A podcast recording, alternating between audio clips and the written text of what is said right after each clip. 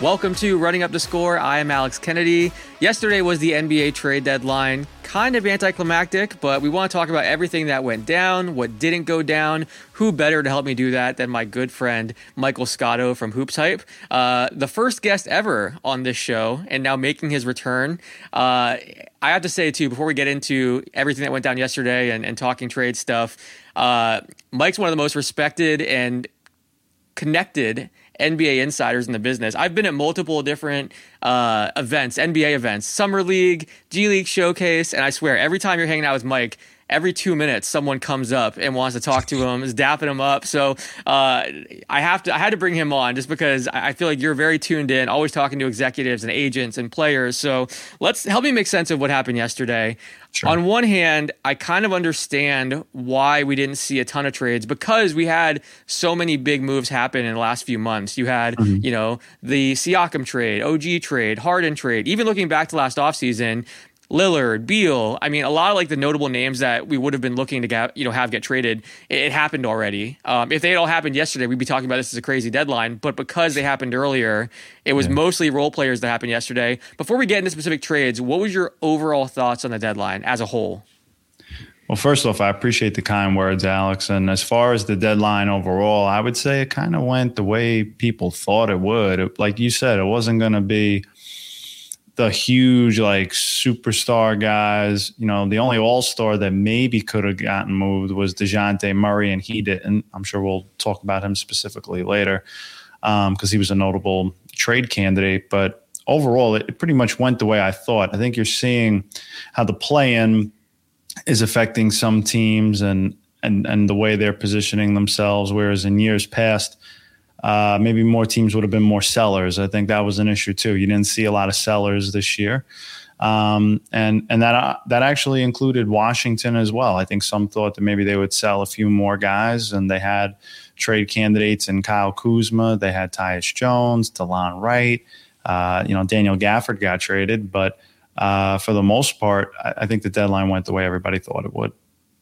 I want to get to winners and losers in a second, but mm-hmm. speaking of DeJounte, I think there was a lot of buzz in like the 24 to 48 hours before the deadline. You know, the Pelicans popped up and a number of teams started, you know, entering the the DeJounte sweepstakes. And part of me felt like it was unlikely he was going to get traded just because they gave up so much to get him. So it's tough to turn around not too long after and trade him away. You're kind of comparing it to the haul that you already gave up.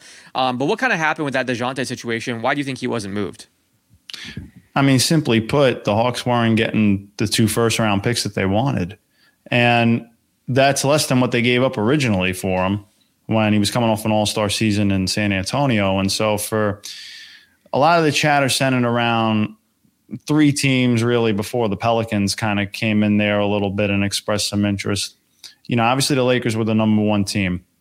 And I had touched on this on Hoops Hype about uh, they were willing to offer D'Angelo Russell, Jalen Hood Schifino, and their 2029 first round pick.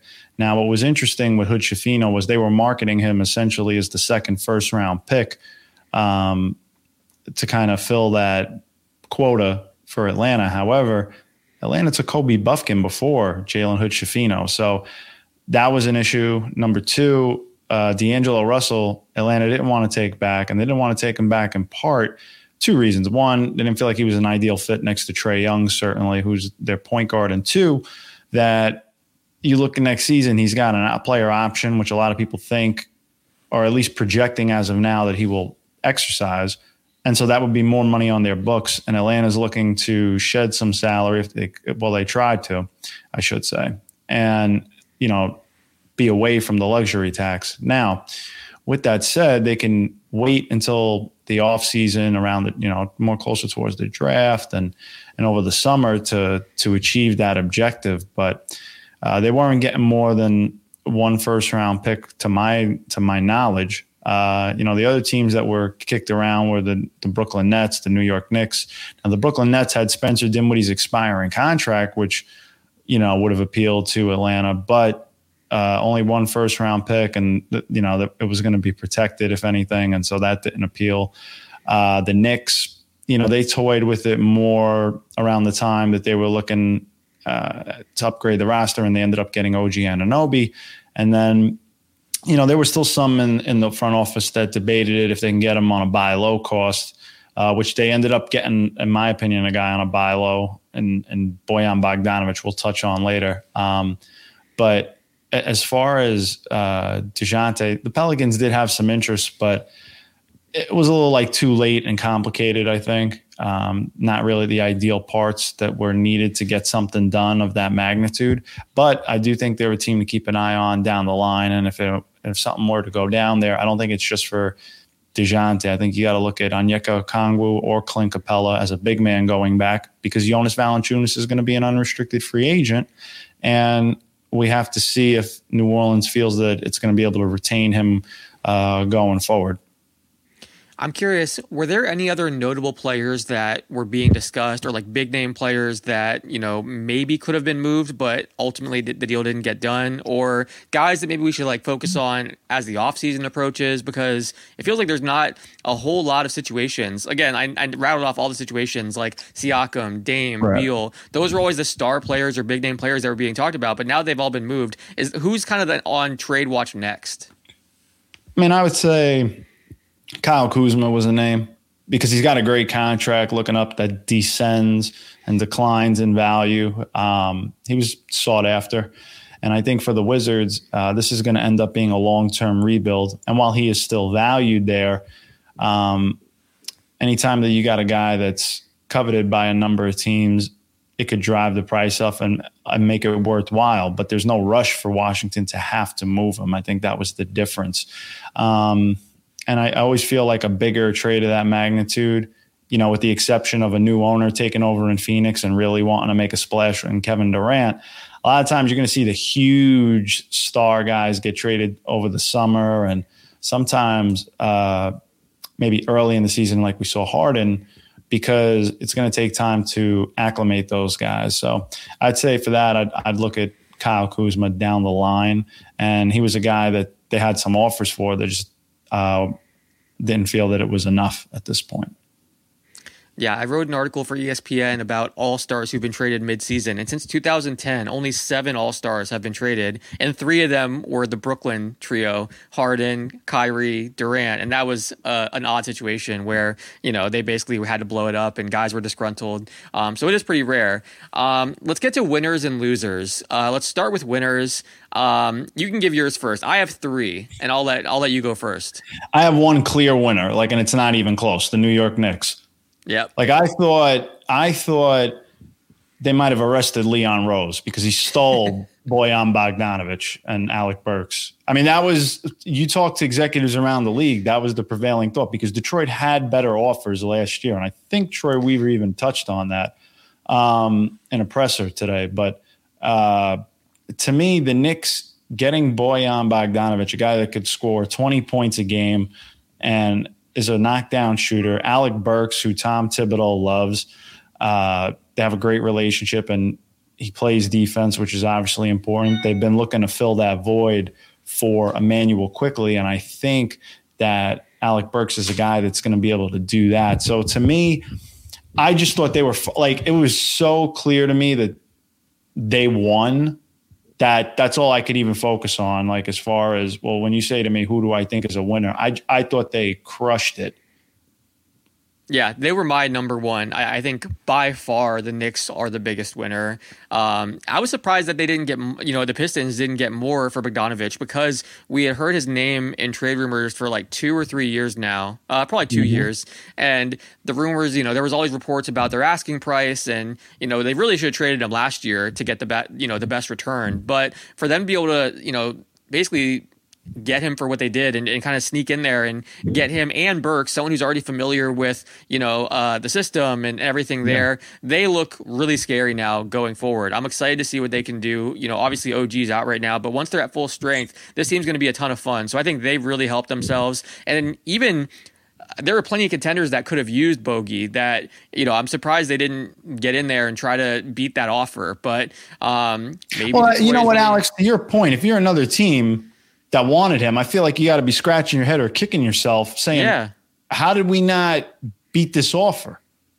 It's crazy to me. I mean, unless Detroit is just like really high on Quentin Grimes or something, I don't I don't understand how you don't beat that offer. Not only so you can get Bogey on your team, but also to prevent him from going to this New York team that now looks really deep and talented. Uh, yeah.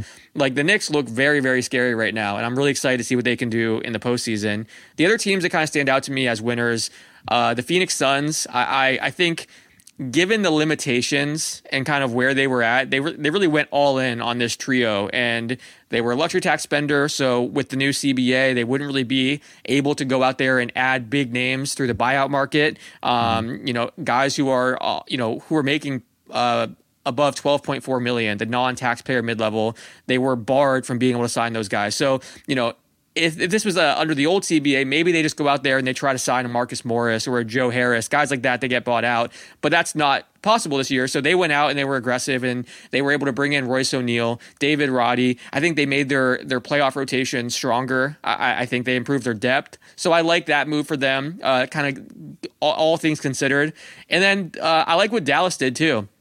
I think being able to go get Daniel Gafford and, and PJ Washington, uh, you know, I guess you could question what they gave up, but uh, I, I don't know. That's where I was going to get to you on that, but I'll let you finish your point first. I think I might be higher on Washington and Gafford than than others. Maybe that's.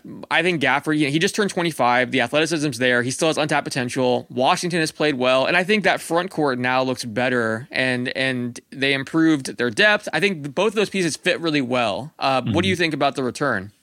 I mean, Gafford, I, I, I, get the point there. I mean, obviously, him and Dereck Lively are going to be a two headed center monster now.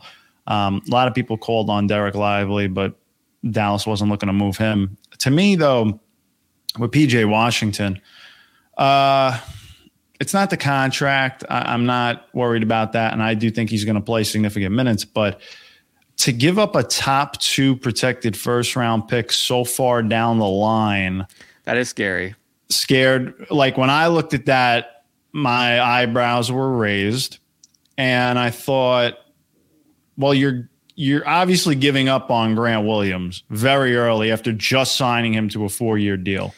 Yeah, and that speaks to, well, well, would you would you make the move in free agency for one, and two? I'm I just think like I was surprised with the compensate. I, I, really was just surprised by the compensation aspect. Like I thought, I know that Charlotte was trying to get a first, but my understanding was like the, like Richaun Holmes was in that talk first, and then that didn't work, and he got moved elsewhere. But um, to make it only top two protected for PJ, I thought it would have been like I don't know, top ten, maybe even That's lottery fair. protected and that's what really surprised me. But obviously, um, they're going all in to try to be better this year. And you know, like quietly, you want to get the most out of this team while you got Luka Doncic under this contract. And we've seen Alex, even though a guy's locked in long term, doesn't mean anything. It takes one right. second to have a trade demand leaked yeah. and totally turn things upside down. So they want to win and be competitive. Um, I just thought, if anything, maybe they'd even wait until the summer when they'd have more picks at their disposal, including that pick, to really make a splash. And that wasn't the course they went.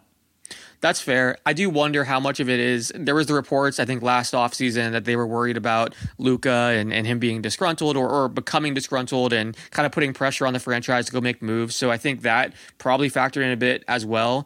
Um, I'm curious, who were your biggest losers? Uh, I'll start with mine.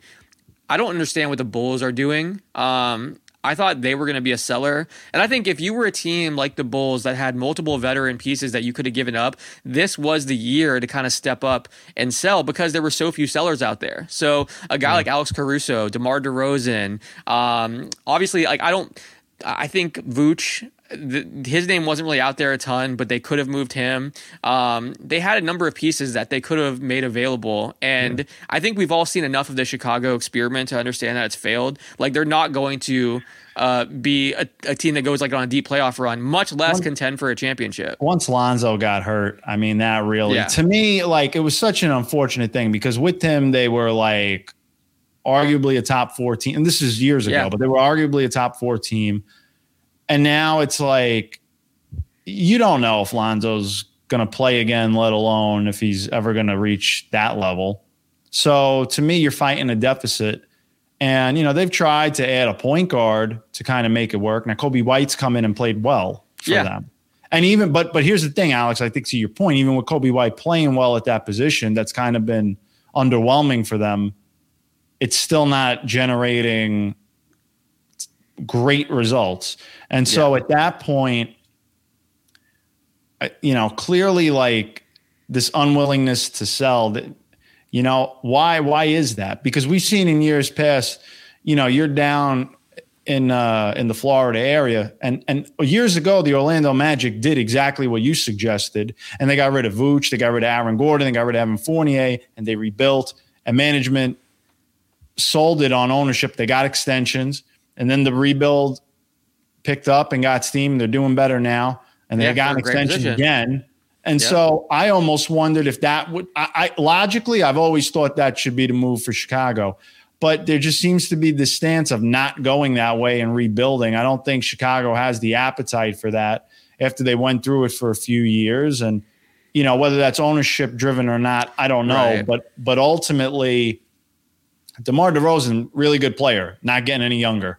Vooch, same thing not good, really good player, not getting not getting younger, and so it's like you're kind of stuck in this middle ground, and it's not where you really want to be in the NBA right now. So they they've got to figure it out. I think over the summer, sooner or later, because right now you're looking at the play in at best. Right. I think the ceiling for this team is a play in team. And I don't fault them for the Zach LaVine situation. I mean, you could blame them for the contract that was given, but, uh, you know, mm-hmm. I, I, understand that the market for LaVine isn't really there. And then obviously he has a season injury on top of it. And so, you know, I don't blame them for not trading LaVine, but there's other pieces on that roster that were appealing. Even like Andre Drummond, there was a lot of rumors about Philly and other teams looking at Drummond. You know, there was like four players on that team that they could have sold and gotten back young players, picks. I, I think the Orlando comparison is really interesting. Point. I forgot about I forgot yeah. about Drummond in a sense of like when you're talking about all these top guys, and then you mention him, he he could have. There were teams that made offers. I, I know that yeah. And they passed on him. And it's like, is he going to be brought back that. next year? Like, what? I, I don't know.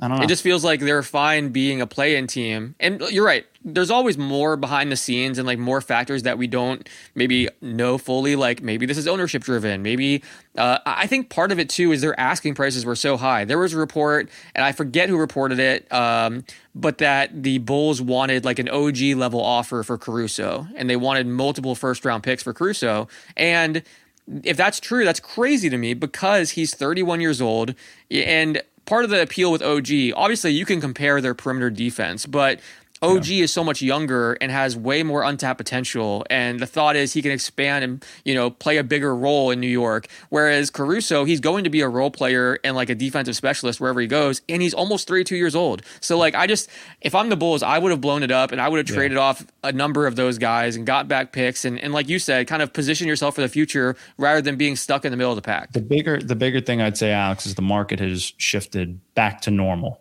Yeah. And what I mean by that is Rudy Gobert completely threw the market out of whack, completely. And now the market, I feel like it has reset. And when you talk to other executives, they would agree. And I think that's why, uh, for example, DeJounte didn't get two first round picks, neither did Alex Caruso. Uh, Dorian Finney Smith was another guy that was talked about. You know, he didn't move. And so, yeah, the role guys for multiple seconds you can do, but yeah. it's the starting caliber guys or those sixth man type guys. The days of I feel like the market's corrected itself again, and uh, where it's, it's, you're not overpaying for those guys. And draft picks are now more important, especially with the new CBA, the apron rules, and the buyout rules, as you touched on earlier. Yeah, I think you're right. The CBA definitely has an impact as well. Um, the only other loser I can think of, just like NBA fans in general, because we didn't get a ton of fireworks and big trades. Like, you know, there are some deadlines that you see yeah. a lot of big trades and everyone's excited and Twitter's, you know, a buzz. This felt like pretty anticlimactic and kind of a bummer. But again, we've had some earlier on, like you said. Yeah, even like a Terry Rozier trade that happened in late January. Um, there were a number of other trades. Marvin Bagley. I'm thinking of like there were a number of trades that happened earlier in the season, so yeah. it, it, led to the deadline being a bit of a dud. Um, but yeah, those were my losers. Is there another loser that kind of stands out to you? Yeah, I thought the Detroit Pistons because I, I just thought, and I say that because of the Bojan Bogdanovic factor. I was shocked that they weren't getting a first round pick of any kind with him in there because they did have offers last year for that and more. Um, whether it was a first and two seconds or a heavily protected or or two firsts with the second one being heavily protected that probably would have converted to multiple seconds but it didn't happen and and, and they waited too long and now you saw the return they got back and um, they've, they've obviously got a lot to figure out. I mean, they're selling obviously the young guys, Cade Cunningham, Jaden Ivey, Jalen Duren, Isaiah Stewart, uh, you know, and the hiring of Monty Williams as, you know, well, we got a coach, but it, it really hasn't translated this year, respectfully. Yeah, I think it's really fair. Um, so and, and last about, thing, Alex, they cut yeah. a lot of players, and I believe it added up to about $40 million, if not more. Like when yeah. they're waiving guys, eh, you know, obviously Joe Harris was one of them, but you look at the total sum and it's a lot of money. That's true. Yeah. What did you make of guys like Killian Hayes and James Bouknight getting waived? I mean, I think it's a testament to how they've kind of struggled, the fact yeah. that they couldn't get anything back. But what are your thoughts on that? Well, I mean, I Memphis was in trade talks with Detroit, but they didn't want to give up any like real second round draft compensation, and they turned out to be right. He he, he didn't go anywhere, and um, you know now for Killian, uh, I do think he needs a fresh start. He needs a chance where he can play. I do think he'll get picked up eventually. There's there's some teams are going to see a kid that can pass the ball and defend, and if and it's always like, well, if he works on his shot and he gets his shot improved, then you got a really uh, nice player there. Um, but that's a that's a big if, and he knows that he needs to work on it as well. As far as James Bouknight goes, um, you know, I'm not sure what the future holds for James. Obviously, uh, Charlotte had high hopes, but uh, it wasn't the right fit, and I, I really don't know what his market's going to look like going forward. Um, you know, for James, he's going to really have to get into a situation where he can uh, get a chance to play, and I, I, don't know where that is right now. You know, you'd have to go to a, a lottery type team and something of that sort. But out of the two, I would expect Killian to get picked up first. Yeah, I agree. Um, they're both so young that I could see a team talking themselves into like, okay, well, they still have a lot of untapped potential you know, maybe you tell yourself they were kind of in bad situations. So mm-hmm. maybe a lot of teams I've heard like executives be like, well, in our situation, we can get the most out of this guy. You know, right. we have the right veterans or coaches or leaders or resources to kind of help this guy kind of figure it out. So, yep. yeah, I mean, it, it, sucks for both of those guys, obviously, but I agree. I think Killian's going to be probably more highly coveted than than James. Um, I'm curious, uh, before we get into breaking down some of the specific trades, when you look at the buyout market, um, again, first year with the new buyout rules. It's a little bit different.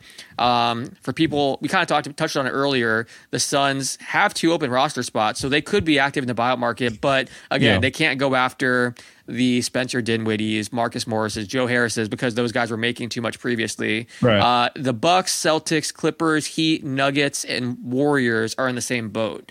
Um, what are your thoughts on kind of what we'll see on the buyout market? Uh, maybe some players that could pop up. Sure. I mean, right now, Alex, first guy I'm looking at is Spencer Dinwiddie. I'm looking at him to pick between the Dallas Mavericks and the Los Angeles Lakers for where he would go next. Um, obviously, he played well with Dallas when he was there. Uh, so there's some familiarity there. And he was recently at Dallas's game at Madison Square Garden in the stands, which I thought was interesting timing. and um, as far as the rest of the market, I mean, I do think the Suns are going to look for a front court piece. Who they get, I'm not sure yet, but given the trades and and and you know the losses of Yuta Watanabe, uh, Chimezie Metu out of the rotation and the trades that they did, uh, I could see them making another front court move. And, and, you know, usually front court guys aren't as expensive, especially centers on the buyout market uh, or even like a four. Um, so I would look there. I do think Danilo Gallinari is going to be a, a, very coveted player as well for his shooting um, at the stretch four, and he's played a little bit of even small ball five as well. Um, you know, could a team talk themselves into Joe Harris? I saw K.C. Johnson of uh, NBC Sports Chicago talk about him maybe as a possible candidate. I thought that was interesting. Uh, you know, because Chicago could use shooting, um, and, and Joe has provided that over his career, but uh, you know, he had a limited role in Detroit on a rebuilding team. And so Joe's a great locker room guy. I do expect him to get some interest in a team to see if they can uh, take a shot on squeezing some more out of him and, and his shooting. Um, other than that, I'm trying. I mean, I'm sure there's others. I'm just, just like been a whirlwind. I mean, you think Kyle Lowry is going to hit the market? Oh yeah, sorry. Uh, Jeez. Yes, Kyle, I do. Um, obviously, there's been a lot of talk about Philly. Um, that's been something that's, you know, somewhat been in the back of his mind, I would say, for years, even from when he played in Toronto. And, uh, you know, they could they could certainly use the help now. We saw them get Buddy Hield. And I think for them, they realize that they've got to try to hold down this fort while Joel Embiid is out, hoping that he can come back and still salvage this year. Um, and, and they've been lacking a little bit of scoring, obviously, without Joel. So they figure, all right, let's go get Buddy Hield. He's got a year on his deal. It doesn't tie into the cap space that they have going forward. And you take a shot. Uh, again, a guy that didn't get a first round pick back. So it was a worthwhile thing to move a, a bunch of seconds for him and uh, kind of go from there. But yeah, certainly Philly's been talked about at nauseum for Kyle Lowry. Yeah, I feel like Lowry to Philly makes sense, and I feel like Hield made a lot of sense for Philly too, just in terms of you know they needed shooting, spacing. Yeah.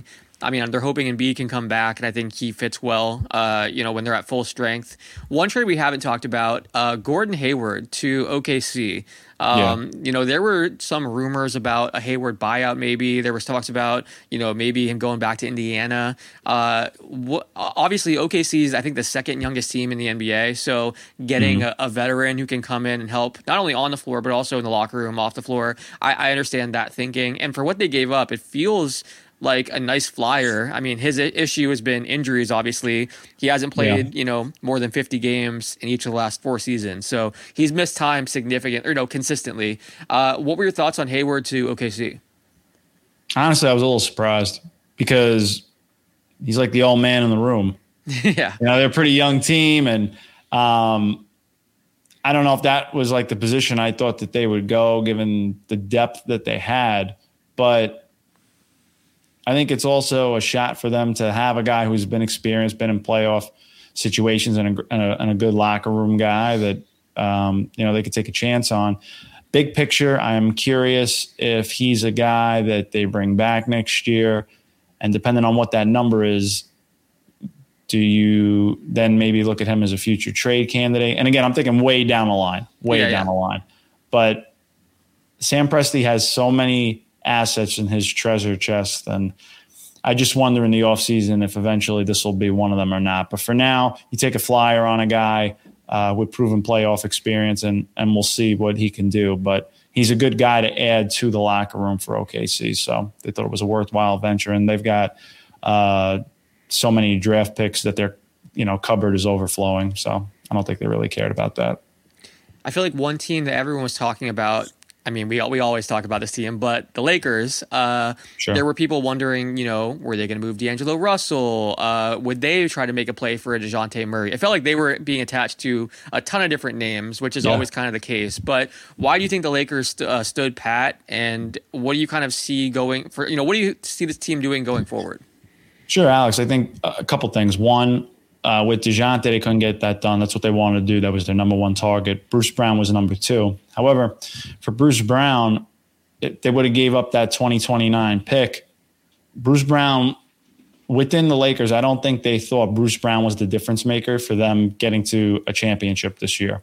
And so, bigger picture, again, in the summer, when they have more draft picks available in the future to move, and they're going to look to do that to get another star caliber player there – it wasn't worth it at this point. And I'm sure Laker fans don't want to hear that, you know, but ultimately for the Lakers big picture, if you really want to put yourself in that championship conversation, it's about who's that other star guy that you can bring in, at least in, in their mind. And, you know, they've been linked to a bunch of people. They always are. They always will be because they are the Los Angeles Lakers. So, uh, bigger picture, it makes sense. And also, you know, I'm sure they wanted some clarity on LeBron's future, and uh, that wasn't going to happen at this point. And I'm sure LeBron wanted them to make a splash or do something, and that didn't happen either. And ultimately, we'll see where it goes down the line. But uh, I, I, will say, Anthony Davis has played really well this year, and I think he's gone. Yeah. I think it's gotten a little underrated, and I and I think recently he's gotten this rap as like you know a guy that's always injured and this and that. He's been playing through injuries, and I I, I just think that's something that should be noted. I think that too many people haven't thought about that recently. No, that's fair. Um, you mentioned the Magic are in my backyard. I live right yeah. outside of Orlando, so I'm curious. Um, there were a lot of talk. You know, there was a lot of uh, rumors about uh, would the Magic try to go after a Tyus Jones or try to upgrade at you know point guard Markelle Fultz. I think after they drafted Anthony Black uh, and extended Cole Anthony, there's been people wondering, you know, is he the odd man out? Um, mm-hmm. You know, he's played well at times, but obviously he's had injury issues and things like that. Um, and then they've had two guys that really uh, I think Jalen Suggs this, has really played well this year and went from being a guy that was kind of on the bubble to now, you know, is close to untouchable, uh, or at least it would take a whole lot to get him. I would argue, uh, just because I think they kind of view him as like the heart and soul of that defense, and they, they love what he's shown. Um, mm-hmm. Maybe untouchable is a strong word, but uh, it would take a lot for them to part with him. And then lately, Jonathan Isaac's playing really, really well coming off yeah. the injury, and he's obviously played well, you know, throughout his career. It's just been the injuries that have really limited him. And you know, can he kind of get back to being a guy that can play, you know, 30 mm-hmm. minutes and play back to backs and stay healthy for a long period of time? What do you uh, think of the Magic not making a move? And yeah. we kind of talked about it earlier. They're they're positioned really nicely going forward with this young core. Um, do you think eventually we'll see them try to make a splash, or what are your thoughts on kind of where they're doing? Yeah, big picture. I'm looking towards it this summer for the Magic to be in the mix, whether it's free agency trades, because um, they're going to have a really good handle on what their core is with Paolo Banchero and Franz Wagner and the guys around them. They're going to have enough time to decide who works, who doesn't. I do expect them to be more aggressive. They've they've they've been patient for a while, and it's been a pruning approach. Now it's time to to go add to that core and and take that next step. Because right now you're looking at them as a playoff team, okay, or at least uh, at least at like very worst a play-in team. But yeah, you know they have a shot to be a top six team if they um, can get back to the way they were playing at the beginning of the year. So for me, that's kind of what I'm looking at. Summer, they got to be more aggressive and make some move, whether it's in free agency or, or a trade. And I think that that I'd like to think that's coming. I know a lot of people around the league certainly uh, see it coming, but they also toot to the beat of their own drum. So we'll see. Talking to a lot of like Magic writers, I think the the perception or the thought process is let's make the playoffs, see what happens happens in the series, get our young guys some experience, but then really that will kind of tell us what we need to do and you know expose some weaknesses and we can kind of go from there. I don't think there's any question they need to add shooting um, and spacing just because this team not only do they not uh, shoot the ball very well, they don't attempt very many threes, so that's right. going to be something they try to address, I'm sure, going forward. Uh, but last question for you. I saw, I believe it was The Ringer, uh, and Kevin O'Connor wrote uh, about Trae Young and whether we could see the, the Hawks look to move Young instead of Dejounte going forward. Sure. I think he mentioned Orlando, San Antonio, Brooklyn. Like there's teams you can kind of talk yourself into. Like, okay, they sure. have the picks or the assets to get it done. They have a need at that position there's a number of teams that you know you could see putting together kind of like a big offer for a Trae Young. Um, when Sam Amick was on, I think it was two months ago, he had said that the new front office and everyone there was really committed to, to Trae and didn't want to move him. Okay. What are your thoughts on kind of the young situation and like could we see him uh, be available at some point, or do you think he's kind of there to stay? As of now, right after the trade deadline, I think that's more speculation than reality. As of now. Um, but it's something that it's a plausible speculative suggestion that could make sense, but I haven't heard it to this point yet. I won't, I'm not ruling it out completely. Yeah, yeah. I, just, I haven't heard it yet. Well, and a lot can change between now and the end of the season, so we shall see. But you know, Dejounte staying uh, through the trade deadline, I'm sure in the offseason, those kind of things will start bubbling up again. Like, okay, well, who do they move? Is it does it all this trade deadline did, Alex, was set up. What? Okay, you now have a barometer of what it's going to look like in the off season. That was the biggest takeaway I got from the deadline. Yeah, it's it's all right. about six months from now, maybe not however many months it is towards um, the off season and who's looking at who, and you have your barometer and your early um, footnotes, cliff notes, whatever you want to call them. Yeah, no, it definitely sets up uh, the offseason to be pretty interesting, and uh, we shall see what happens. Thank you always for joining me. I appreciate it. Uh, it's always fun chatting rumors and trades with you. Appreciate you. You got it, brother. Anytime.